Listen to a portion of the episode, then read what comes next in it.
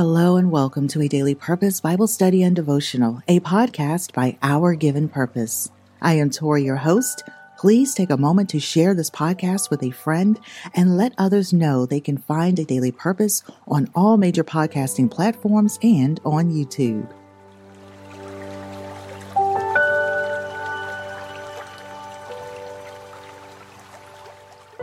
If you have your Bibles, let us open today's session with a portion of the assigned reading. Please turn with me to the book of Judges, chapter 1, and let's read verses 19 through 36. Judges, chapter 1, verses 19 through 36 holds the failures of those who were settling in the promised land. I will not read through all of the names as my pronunciation of them is not perfect. When we get to verses 27 through 34, I will tell you the tribe that failed. Please know that this failure had consequences for them not driving out the people in which the Lord already told them he had given them victory over. This is our prayer point for the day.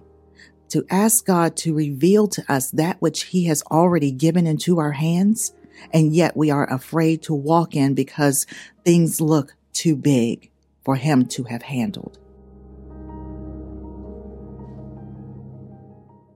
Judges chapter 1 verses 19 through 36. Israel fails to conquer the land. The Lord was with the people of Judah and they took possession of the hill country, but they failed to drive out the people living in the plains who had iron chariots. The town of Hebron was given to Caleb as Moses had promised, and Caleb drove out the people living there who were descendants of the three sons of Anak. The tribe of Benjamin, however, failed to drive out the Jebusites who were living in Jerusalem. So to this day, the Jebusites live in Jerusalem among the people of Benjamin. The descendants of Joseph attacked the town of Bethel, and the Lord was with them. They sent men to scout out Bethel, formerly known as Luz. They confronted a man coming out of the town and said to him, Show us a way into the town, and we will have mercy on you. So he showed them a way in, and they killed everyone in the town except that man and his family, Later, the man moved to the land of the Hittites, where he built a town. He named it Luz, which is its name to this day. Verse 27 The tribe of Manasseh failed. The tribe of Ephraim failed. The tribe of Zebulun failed. The tribe of Asher failed. Likewise, the tribe of Naphtali failed. As for the tribe of Dan, the Amorites forced them back into the hill country and would not let them come down into the plains. The Amorites were determined to stay in Mount Heres, Ajalon, and Shaalbim. But when the descendants of Joseph became stronger, they forced the Amorites to work as slaves. The boundary of the Amorites ran from Scorpion Pass to Selah and continued upward from there. Lord, we thank you for the reading of your word. Judges chapter 1, verses 19 through 36.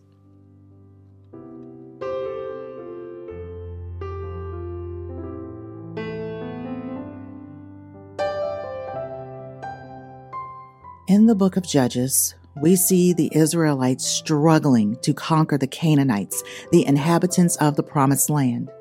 In chapter 1, we see the tribes of Judah and Simeon successfully conquering their allotted territories. However, the other tribes failed to drive out the Canaanites and instead chose to coexist with them. This failure to completely conquer the Canaanites had significant consequences for the Israelites.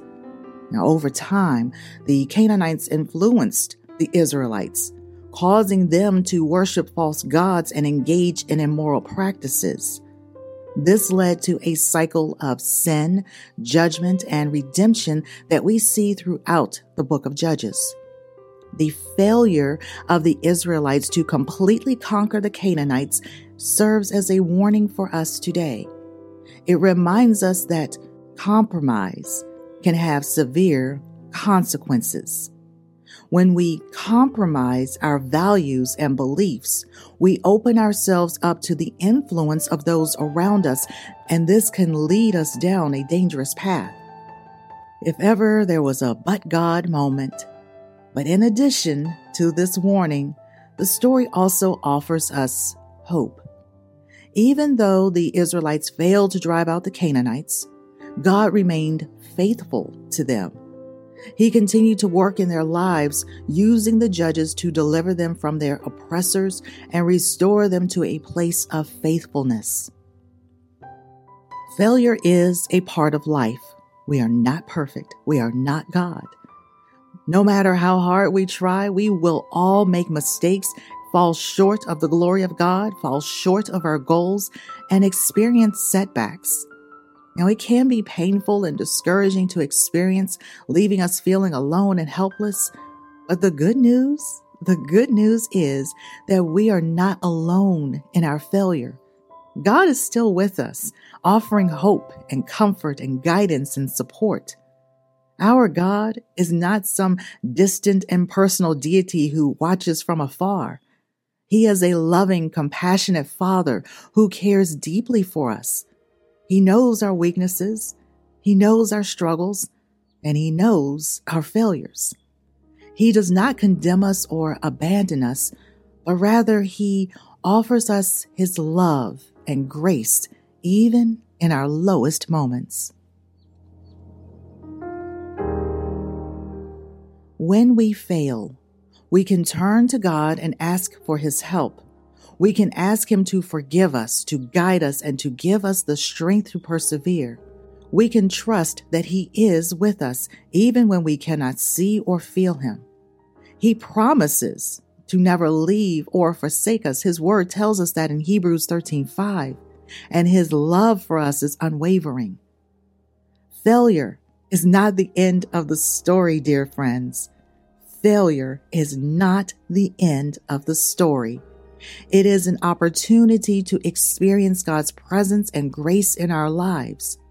We can take comfort in knowing that we are not alone in our struggles and that God is with us, offering his love and support.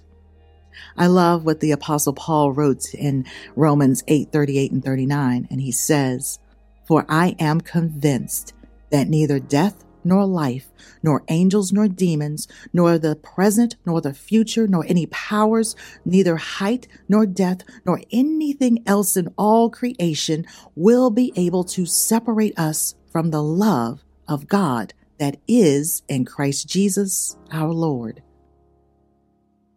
As we reflect on the failure of the Israelites in Judges chapter 1, let us learn from their mistakes let us remember the importance of standing firm in our values and beliefs, even when it is difficult. And let us trust in the faithfulness of God, even when we fail. Dear friends, let us turn our attention to contributing writer Sheila Arrington and hear what she received from today's assigned passage, which included Psalms chapter 90 through 91. Our Eternal Hope by contributing writer Sheila Arrington. With a sigh, we notice how time ticks by in our busyness of life. It is so important that we remember that our life is just but a vapor.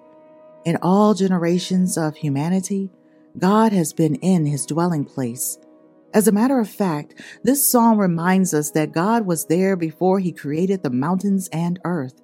He is from everlasting to everlasting. Moses, the author of Psalms 90 and 91, asks God to teach us to know the number of our days and wisdom so we may spend our days wisely. I think about how God has a purpose for each of his creations because he is an intentional, meticulous, and purposeful God. He does nothing by happenstance. All things in time and in purpose. How often do you find yourself asking God for wisdom that you may fulfill your days wisely? I know I need to do that more often. In this wondrous, expansive world, we live in our Creator, our Father, who sees and understands us. He sees our sins, our heartaches, and our heart desires. God still pours out his love towards us and wants us to trust him and ask for direction, favor, and goodness. Dear friend, when was the last time you asked him for protection, for his angels to cover you? Psalm 91 verses 14 and 15 are so powerful, and they are a promise from God to you and me. Verse 14 and 15 says, Because he loves me, says the Lord. I will rescue him. I will protect him, for he acknowledges my name. He will call on me and I will answer him. I will be with him in trouble. I will deliver him and honor him. With long life, I will satisfy him and show him my salvation. Please join me in prayer. Father God, help me to know that my days are numbered and how to live them to the fullest Grant me wisdom to know my purpose and place in you. In Jesus' name I pray. Amen. Our Eternal Hope by contributing writer Sheila Arrington. One of the greatest joys of studying the Bible is the opportunity to share our insights with others. As we journey through the Bible in a year, you can join us on YouTube or your favorite podcasting app for an uplifting message, Bible reading, motivation, and create discipline. These devotionals offer the perfect chance to initiate a conversation about God's Word. For more ministry resources, please visit ourgivenpurpose.com. We are deeply grateful to all those who support our ministry and podcast. Your donations allow us to provide this valuable content. We would be honored to have you as part of the Our Given Purpose family. If you feel led to contribute financially and become part of the Our Given Purpose ministry through a one time or monthly contribution, you will help us spread God's message and connect with people all over the world. Remember, you have seeds to sprinkle, and don't lose sight of the ones falling on you. Where will they grow? By the road and shallow soil and the thickets? Or will they find a home in good soil to flourish and produce a good work? What God has begun in you, He will complete. Have faith and be bold. Thank you for listening to today's devotional by contributing writer Sheila Arrington please visit ourgivenpurpose.com to get on our phenomenal mailing list, connect with our contributing writers, partner with Our Given Purpose, and of course, share. Share this podcast with a friend right now.